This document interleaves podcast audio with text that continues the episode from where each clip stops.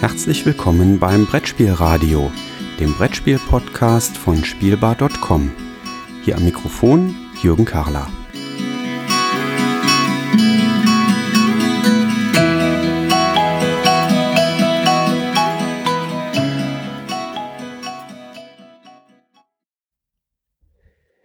Herzlich willkommen zurück hier im Brettspielradio, liebe Zuhörer. Ja, wir haben den 5. März 2020. Am Monatsfünften kommen immer die Episoden zu den Kinderspielen. Und das macht im Frühjahr 2020 durchaus viel Freude, weil es sind einige sehr schöne Kinderspiele erschienen. Drei Stück davon möchte ich mir heute vornehmen, wobei zwei davon tatsächlich aus diesem Jahrgang als Neuheiten sind. Aber ich möchte ja auch immer mal wieder ein älteres Spiel zwischendurch herauspacken. Und deswegen gibt es heute als Sandwich quasi dazwischen ein etwas älteres Spiel. Starten möchte ich mit Honigtöpfchen von Wolfgang Dirschall, erschienen bei Amigo Spiele in diesem Frühjahr. Und Honigtöpfchen ist ein Spiel für Kinder und ihre Eltern ab fünf Jahren. Es dauert circa 15 Minuten, da komme ich gleich auch nochmal zu. Und auf der Spielerschachtel ist tatsächlich angegeben eins bis vier Spieler. Ähm, und ich muss zugeben, das ist auch direkt ein Kritikpunkt, den ich habe. Ich wüsste jetzt nicht, wieso man ein Kinderspiel alleine spielen soll. Weil meines Erachtens Kinderspiele doch davon leben, dass die Kinder Zeit gemeinsam mit ihren Eltern oder mit Freunden verbringen können und dabei insbesondere auch Aufmerksamkeit, äh, auch in Form von Zeit kriegen. Wieso man jetzt so ein Spiel alleine spielen soll, erschließt sich mir daher nicht. Aber ansonsten ist Honigtöpfchen ein durchaus nettes Spiel. Wir spielen dabei gemeinsam, kooperativ, die Bienen und wir würfeln diese Bienen vorwärts auf die Blütenblätter. Und auf den Blütenblättern ist immer angegeben, ob dort eine oder zwei Bienen bestimmter oder manchmal auch beliebiger Farbe sich sammeln sollen. Wenn sie das tun, dann werden diese Blütenblätter umgedreht, dann zeigen die ein Honigtöpfchen und dieses Honigtöpfchen, ähm, da ist das Ziel, dass alle Blütenblätter darin umverwandelt werden. Das heißt, wir möchten alle Blütenblätter, die ausliegen, das sind 14 Stück, möchten wir umdrehen und dafür müssen wir eben die Bienen entsprechend vorziehen. Wenn das ohne ein Limit geschehen würde, wäre das natürlich langweilig. Entsprechend gibt es ein Limit auf dem Würfel, den wir zum Vorziehen der Bienen benutzen. Da sind die Zahlen 1 bis 5 drauf und es ist außerdem ein herbstliches Blatt darauf abgebildet und immer wenn dieses Herbstblatt abgebildet ist, dann ziehen wir aus der Tischmitte ein verdeckt liegendes Herbstblatt und auf der Rückseite, da steht drauf, ob dieses Laubblatt 0, 1 oder 2 Schritte vorwärts läuft. Dafür haben wir so eine kleine Herbstleiste. Da steht auch ein zusammengestecktes äh, ja, Laubblatt äh, entsprechend drauf. Und das geht dann entsprechend viele Schritte vorwärts. Und wenn das oben vom Baum lossegelt und dann irgendwann unten auf dem Boden ankommt, dann endet das Spiel und dann wird eben geschaut, haben wir es geschafft, alle Blüten der Blumen umzudrehen und daraus quasi Honig zu machen. Das Spiel ist kooperativ. Der erste Effekt war tatsächlich in ganz, ganz vielen Runden mit den Kindern, dass wir die, äh, das Spielmaterial ausgepackt haben, die, den, den Aufbau auf dem Tisch gemacht haben dann die Bienen, das sind so schöne Holzspielsteine hingestellt haben und dann ging erstmal das Gerangel los. Ich will die rosafarbene Biene sein, ich möchte die blaue Biene sein, ich möchte die grüne Biene sein, so ging es hoch her, bis ich dann erstmal gesagt habe, ihr braucht euch eigentlich gar nicht drum streiten, wer was ist, weil wir spielen alle gemeinsam. Jeder darf jede Biene bewegen, auf die er oder sie Lust hat. Okay, dann war der Streit vom Tisch und dann konnten wir endlich loslegen mit Losspielen. Und das fanden die Kinder auch durchaus ganz schön und nett. Wobei nett hier tatsächlich auf ein recht ja, begrenztes äh, Alter zutrifft. Was ich feststellen konnte, ist, dass die älteren Kinder, die so sieben Jahre aufwärts waren, denen war das fast schon zu wenig anspruchsvoll, muss ich zugeben. Also ähm, richtig guten, großen Spaß hatten die etwas jüngeren Kinder. Ähm, fünf Jahre ist da auch durchaus passend. Ich habe es nicht mit jüngeren Kindern versucht, weil sich das jetzt in Runden nicht ergeben hat. Ich könnte mir aber durchaus vorstellen, dass es vielleicht sogar auch mit jüngeren Kindern, wenn sie so ein bisschen Spiel erfahren und wenn sie Erwachsene haben, die in der Spielrunde mit dabei sind, auch greift. Allerdings muss ich auch sagen, bei allen Kindern, die mitgespielt haben, waren die 15 Minuten Spielzeit, die man auch tatsächlich benötigt, hm, fast so ein bisschen zu lang. Also einige Kinder haben dann äh, nach den Spielen auch geäußert oder da merkte man dann auch, wenn es aufs Ende zuging, die waren dann auch ganz happy, als das Spiel dann irgendwann vorbei war und wir dann das nächste auf den Tisch legen konnten. Also so gefühlt die Spieldauer ein ganz kleines bisschen kürzer hätte dem Spiel eigentlich ganz gut getan gerade bei den Fünfjährigen, ähm, die ja dann doch zwischendurch immer mal warten müssen, während die anderen Kinder an der Reihe sind oder die Erwachsenen an der Reihe sind, um zu würfeln, die Biene vorwärts zu setzen. Da kommt schon so ein ganz kleines bisschen, ja, bei den Erwachsenen würde man das Downtime nennen, auf. Und da merkt man dann, irgendwann geht so das Rutschen auf dem Stuhl ähm, los, dass die Kinder so ein bisschen ungeduldig wären, die würden gerne öfter an der Reihe sein weswegen ich das dann mit späteren Runden auch gar nicht mehr in der vollen Besetzung mit vier Spielern gespielt habe, sondern auch gerne auf zwei oder drei Spieler eben runtergegangen bin, weil man dadurch sehr zügig vorankommt und der Spielspaß eigentlich ähm, dann doch der gleiche ist dabei. Also wie gesagt, funktioniert in diesem, in dieser Altersspanne fünf, sechs Jahre wirklich sehr gut, hat äh, schönes Material, die Bienen sprechen die Kinder total an, da fahren die voll drauf ab. Auch die, ähm, die Blüten sind sehr schön gezeichnet. Ich glaube, wenn wir einen Wettschraten machen würden ähm, und ich dann sagen würde, naja, die Grafik, die ist von Michael Menzel, das hätten wahrscheinlich die wenigsten auf Anhieb erkannt, aber ähm, an einer Sache erkennt man sie dann doch, dass hier halt unheimlich gut funktioniert. Ähm, und das ist eben schön zu sehen. Ja, das war Honigtöpfchen von Amigo im Jahr 2020 erschienen. Ein Spiel für Kinder und deren Eltern, so ungefähr fünf Jahre aufwärts, sechs Jahre aufwärts. Wie gesagt, das Fenster ist relativ klein, aber das ist bei der Altersgruppe und den dafür passenden Spielen ja sehr häufig so gegeben. Mit maximal vier Spielern, wie gesagt, zwei oder drei Spieler fand ich sogar fast noch am schönsten und dauert ungefähr eine Viertelstunde. Ja, kommen wir zum zweiten Spiel. Und das soll das etwas ältere Spiel sein, was ich vorhin erwähnt habe. Und zwar möchte ich ansprechen Doodly Doo von drei Magierspiele und dem Autoren Jack Zeimet. Das ist ein Spiel, welches man von zwei bis sechs Spielern ab acht Jahren spielen kann und das dauert so zehn bis zwanzig Minuten. Und ich muss zugeben, ich spiele das mittlerweile auch gerne mit etwas jüngeren Kindern, weil es eine wunderbare Konzentrationsübung ist. Die Kinder müssen wirklich lernen, sich zu konzentrieren. Was ich dann bei kind jüngeren Kindern mache, ist, dass ich nicht den gesamten Kartenstapel mit ins Spiel reinnehme, sondern dass ich ein paar Karten einfach zufällig rausnehme, so dass die Kinder nicht gar so viele Karten ausspielen müssen. Ziel des Spiels ist es nämlich, seine Handkarten loszuwerden. Die hat man als verdeckten Stapel in der Hand. Und in der Tischmitte gibt es drei Ablagestapel. Und reihum legen wir jeweils auf einen der Ablagestapel, also immer so auf den nächsten. Ne? Einer legt auf den ersten Ablagestapel, der nächste Spieler auf den zweiten, dann auf den dritten, dann der nächste Spieler legt wieder auf den ersten, zweiter, dritter. So geht das immer reihum. Dort legen wir unsere Handkarten auf. Wir nehmen immer die oberste Karte, verdeckt von unserem Stapel, legen die ganz schnell zügig hin. Ja, das ist wirklich eine Sache, da kommt es auf die Geschwindigkeit durchaus an, damit man sich nicht irgendwie schon beim Ablegen ganz gemächlich überlegen kann, was ich denn sagen muss. Denn ich muss im Anschluss eine Ansage machen. Auf diesen Karten, da finden sich entweder Schildkröten, Kamele, Zebras, Pinguine, Flamingos oder es gibt auch ein paar deutlich wenigere, aber es gibt ein paar Krokodile. Und je nachdem, was ich dort aufgedeckt habe, muss ich eine Ansage machen. Am einfachsten ist es bei den Krokodilen. Da geht es nämlich darum, ganz schnell äh, mit der Hand auf die Krokodile draufzuschlagen. Und derjenige, der dort am langsamsten ist, der muss entsprechend alle Karten, die in der Mitte ausliegen, auf die Hand nehmen. Der hat also durchaus eine Hürde, seine Hand loszuspielen. Ne? Das wird dann deutlich schwieriger. Wenn es eine der anderen Tierkarten ist, die ich auslegen soll oder die ich auslege, dann muss ich anschließend sofort, also unverzüglich, blitzschnell sagt die Spielregel dazu, eine Ansage machen. Und zwar, wenn es eine Übereinstimmung bei den Karten gibt. Und diese Übereinstimmung, die kann sich auf die Tiere beziehen oder es kann sich auf die Farbe der Tiere beziehen. Denn das, was ich vorhin noch nicht erwähnt habe, die unterschiedlichen Tiere gibt es in unterschiedlichen Farben.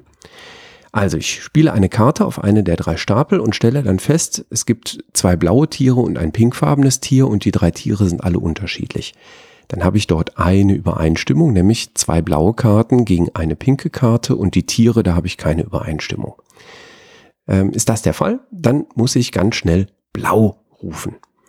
Habe ich zwei Pinguine und äh, was nehmen wir noch? Ein Kamel beispielsweise und die drei Farben sind alle unterschiedlich, dann muss ich blitzschnell Pinguin ausrufen. Ganz häufig kommt es vor, dass ich mehrere Übereinstimmungen bei den Tierarten habe oder bei den Farben habe.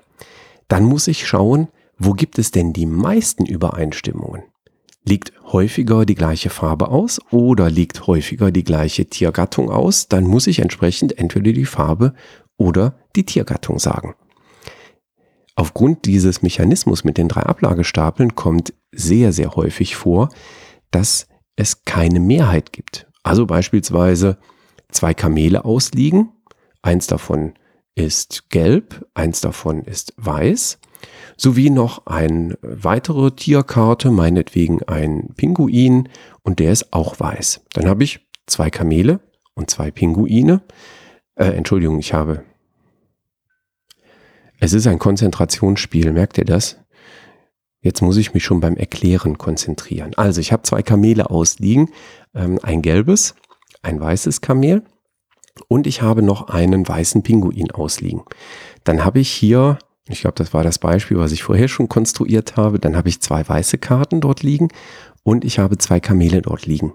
Ich habe also keine eindeutige Mehrheit bei einem der Merkmale. Entsprechend rufe ich auch keines der Merkmale aus, sondern ich rufe aus Dudli-Du, der spielgebende Ausruf oder der namensgebende Ausruf für dieses Spiel. Es kann sogar, aber das ist vergleichsweise selten vorkommen, dass es gar keine Übereinstimmung gibt. Auch das kann tatsächlich vorkommen. Dann rufe ich nix. Und da kommt es, wie gesagt, auf Geschwindigkeit an. Das heißt, ich muss mich bemühen, sehr zügig das alles auszurufen, was hier notwendig ist.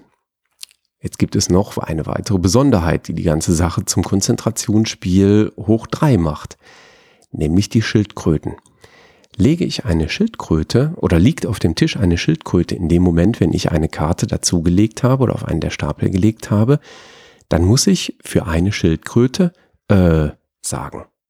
Das heißt, ich muss dann die Ansage machen, meinetwegen, dort liegt ähm, eine Schildkröte in grün meinetwegen und es liegt eine blaue Pinguinkarte und ein blauer Flamingo also eine Schildkröte und zwei blaue Karten, dann muss ich äh, blau sagen.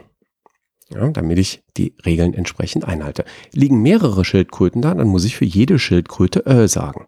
Also zwei Schildkröten, eine pink, ähm, was nehmen wir, eine blau und dann ist noch eine andere Tierkarte in blau da. Dann muss ich sagen äh, äh, blau, um das entsprechend zu erreichen ein wunderbares Konzentrationsspiel. Also ich bin danach immer total matschig und durch. Ähm, ich brauche dann erstmal wieder eine Pause, äh, beziehungsweise muss irgendwas machen, wo ich nur würfeln oder irgendwas äh, Actionmäßiges machen muss. Aber ein wunderschönes Spiel. Und meine Erfahrung ist tatsächlich, dass es auch durchaus gut funktioniert, schon ab sechs Jahren allerdings dann mit etwas weniger Karten.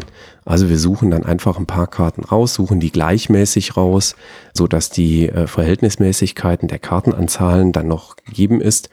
Und dann klappt das auch schon mit etwas jüngeren Kindern. Und so wie es auf der Schachtel angegeben ist, ab acht Jahren klappt das dann auch schon mit allen Karten, die da drin sind. Ein richtig schönes Spiel. Ähm, gefällt mir weiterhin sehr gut, auch wenn es mittlerweile einige Jahre schon auf dem Buckel hat aber immer noch eine Empfehlung wert. Ja, das war Doodly Doo für zwei bis sechs Spieler. Auf der Schachtel steht ab acht Jahren mit weniger Karten, wenn man da ein paar aussortiert, dann auch durchaus schon mit etwas jüngeren Kindern und dauert so circa 10 bis 20 Minuten. Das hängt auch davon ab, wie gut die Spieler sind. Wenn die alle gleich, ähnlich gleich gut sind, ähm, dann äh, kann das äh, sich auch manchmal so ein bisschen hinziehen. Ja, dann äh, werden die Karten in der Mitte über die Krokodile wieder neu verteilt. Und wenn da jeder mal den Zuschlag quasi kriegt, weil er am langsamsten ist, dann äh, kann das äh, auch wirklich in Richtung 20 Minuten gehen. Ansonsten richtig schön flott gespielt. Wenn man die Schachtel da Hause, zu Hause lässt, die, Tütchen, die Kärtchen einfach in Sipptütchen macht, ist das auch ein Spiel, was man ganz toll mit nach unterwegs nehmen kann, was man in der Bahn auf dem Tisch spielen kann. Das funktioniert da wunderbar. Und damit können wir zum dritten Spiel dieser Episode kommen und das ist das Spiel Goodnight Bunnies von Asker Harding Granerud und Daniel Skjold Pedersen. Erschienen beim Hochverlag, ist ein Kinderspiel ab fünf Jahren für zwei bis vier Spieler und dauert so circa 20 Minuten, wenn man denn tatsächlich so lange durchhält. Wir haben auch schon Partien gehabt, die waren nach zwei Minuten vorbei, weil wir ganz, ganz schnell verloren hatten, weil wir einfach unglücklich gezogen haben und dann auch noch ähm, ja ein bisschen Pech hatten beim Nachziehen von den kleinen Hasenfiguren aus dem Säckchen. Denn um die Hasen geht es bei Goodnight Bunnies. Wir spielen hier gemeinsam mit den Kindern, denn ist auch, äh, auch das ist wieder ein kooperatives Spiel, die Haseneltern. Und Aufgabe der Haseneltern ist es, abends die Kinder ins Bett zu bringen. Und wie das mit Kindern nun mal so ist, die haben keine Lust ins Bett zu gehen. Also hoppeln die immer wieder raus auf die Wiese. Äh, man hat also quasi da ein Kind gerade in den Hasenstall gesteckt, dreht sich gerade rum, da gucken da hinten auf der Wiese schon wieder ein paar Löffelohren aus dem nächsten Hasenbau heraus. Das ist die Aufgabe, die wir als Eltern wahrnehmen wollen. Und das Spiel verläuft so, dass ich entweder in meinem Spielzug mich entscheiden kann, ich sammle die Hasenkinder ein, die sich da auf der Wiese rumtreiben, oder dass ich die Möglichkeit nutze, einen der Hasenställe zuzuschließen. Denn die Hasenställe gibt es so wie die Hasenkinder in vier unterschiedlichen Farben. Und wenn wir mal einen Stall abgeschlossen haben, dafür müssen wir erst den Schlüssel aufsuchen, der sich auf der Wiese versteckt hat, dann kommen da keine weiteren Hasenkinder dieser Farbe mehr heraus. Und das funktioniert äh, wirklich richtig prima. Es ist ein Spiel, was die Kinder unheimlich gerne spielen. Vielleicht noch ein bisschen mehr ins Detail gehen. Wenn ich Hasen einfangen möchte, dann würfel ich nicht, denn Würfel gibt's in dem Spiel nicht. Ich werfe meinen Hasenchip hoch. Und dieser Hasenchip, der zeigt entweder, dass ich drei Schritte laufen darf oder zwei Schritte, äh, Entschuldigung, drei Schritte laufen darf oder vier Schritte laufen darf. Und ich darf im Verlaufe dieses Herumlaufens auf der Wiese zwei Hasenkinder einsammeln, ne, einen quasi unter den linken Arm, einen unter den rechten Arm stecken und darf die in den Stall bringen. Alternativ dazu darf ich einen Stall schließen. Dafür muss irgendjemand mal auf die Schlüsselfelder auf der Wiese draufgetreten sein und damit eines der verdeckt an zu Beginn des Spiels verdeckt ausliegenden äh, Stallplättchen umgedreht haben. Da zeigt sich dann die Farbe der Stelle. Die gibt's in ja, so einem lila Ton, pink-lila. Na, das können wir Männer schlecht unterscheiden. Ähm, Gelb, grün und blau. Und äh, wenn ich auf so ein Schlüsselfeld draufgehe, dann darf ich eben dieses Plättchen umdrehen. Und wenn ich dann sehe, ah, das ist der blaue Stall, dann hat in einer der nächsten Spielzüge einer der nächsten Spieler die Möglichkeit, diesen blauen Stall zuzumachen. Dafür muss man dann auf das Herumlaufen verzichten und auf das Einsammeln der Hasenkinder verzichten, darf aber dafür den Stall zumachen und sobald so ein Stall zu ist, kommen keine neuen Hasenkinder dieser Farbe mehr auf die Spielwiese. Ja, wie kommt das mit dem, dass Hasenkinder neu auf die Spielwiese kommen? Am Ende meines Zuges ziehe ich aus einem Beutel zwei weitere neue Hasenkinder und platziere die auf der Wiese. Wenn das Hasenkinder einer Farbe sind, wo der Stall schon abgeschlossen ist, dann kommen die einfach sofort in den Stall und werden gar nicht mehr auf die Wiese platziert. Das heißt, von dort droht uns dann keine Gefahr mehr. Das Spiel endet entweder, wenn einer, äh, eine der Farbflächen für die Hasenkinder vollläuft. Für jede Farbe der Hasenkinder gibt es vier Platzierungsfelder. Wenn ich den, das fünfte Hasenkind einer Farbe ziehe, dann haben wir gemeinsam das Spiel verloren, weil wir nicht schnell genug waren beim Einsammeln der Hasenkinder. Oder wenn der Nachziehbeutel leer ist, auch dann ist das Spiel beendet. Wenn wir dann noch nicht alle Hasenkinder eingesammelt haben, auch dann haben wir verloren. Wobei das Verlieren ist nicht ganz so brutal. Wir schauen in dem Moment, wie viele Ställe haben wir denn schon zugemacht und äh, die Anzahl der abgeschlossenen Ställe, die gibt uns quasi so ein kleines Lob. Wir haben es in einigen Partien noch nicht bis perfekt geschafft, muss ich zugeben. Also das Spiel hat es wirklich in sich, es ist gar nicht so leicht. Und das ist äh, das Schöne an dem Spiel, weil dadurch ist durchaus ein Reiz gegeben, das öfters zu versuchen und immer wieder zu versuchen. Ich habe das einmal auch mitgenommen in einen äh, Spielenachmittag in der offenen Ganztagsschule und habe es mit etwas älteren Kindern gespielt. Die waren ähm, sieben Jahre, einige waren auch schon acht Jahre. Und obwohl das ein Spiel ist, was für Kinder ab fünf Jahren wirklich geeignet ist, ähm, also das funktioniert mit Fünfjährigen auch wunderbar, waren selbst die Achtjährigen dabei und haben gesagt, als wir dann verloren hatten oder nicht so gut abgeschnitten haben, auch oh, noch eine Partie und noch eine Partie. Also das hat schon äh, wirklich gut gewirkt. Zum Spielgefühl. Falls ähm, ihr das Spiel Zombie Kids Evolution kennt, dann wisst ihr ungefähr, wie sich das Spiel anfühlt. Weil so vom Gefühl her hat das was davon. Also es ist so gefühlt durchaus ähnlich. Ja? Bei Zombie Kids Evolution müssen wir ja auch die, äh, die Tore zumachen von der Schule.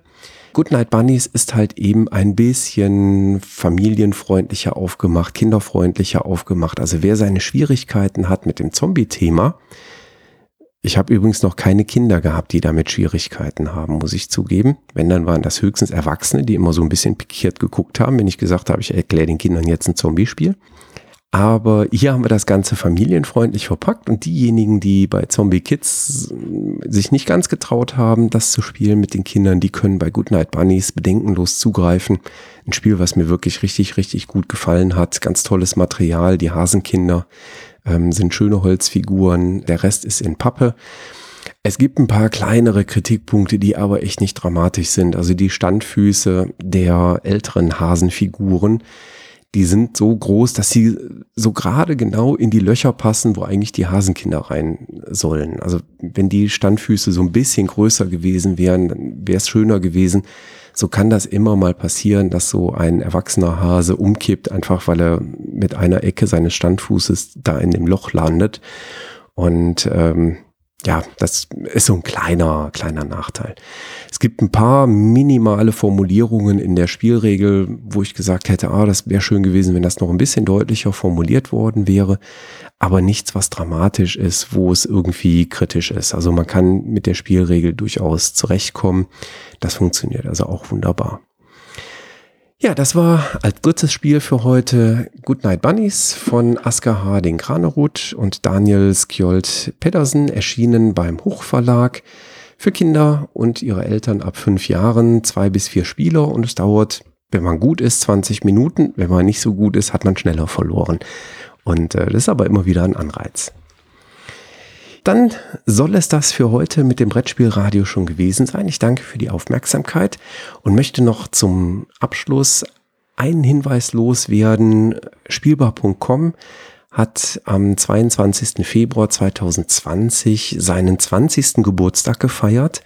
20 Jahre ist das her, dass ich die Domain registriert habe und angefangen habe, dort eine Webseite rund um Brett- und Kartenspiele aufzubauen. Aus dem Grunde gibt es auf spielbar.com gerade ein kleines Gewinnspiel. Zugegebenermaßen nicht mit Kinderspielen, sondern mit äh, drei recht großen, umfangreichen Erwachsenenspielen.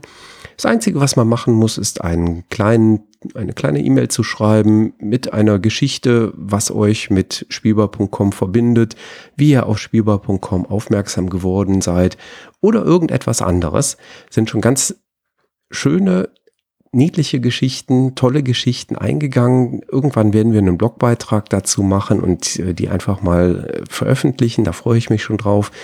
Und ich freue mich, wenn noch ein paar Einsendungen kommen, die dann automatisch natürlich auch in dem Gewinnspiel teilnehmen. Insofern, Dankeschön bis hierhin für die Aufmerksamkeit. Zum Abschluss noch der Hinweis, wenn ihr Feedback geben möchtet, vielleicht eure eigenen Erfahrungen mit einem der Kinderspiele schildern möchtet, dann lasse ich das gerne in eine der kommenden Episoden mit einfließen. Ihr könnt mir dazu Text- oder Sprachnachrichten über die gängigsten Messenger-Dienste zukommen lassen unter der Mobilnummer 01590 551122 und die 3 hinten dran. 01590 551122 3. Danke für euer Feedback und bis zum nächsten Mal.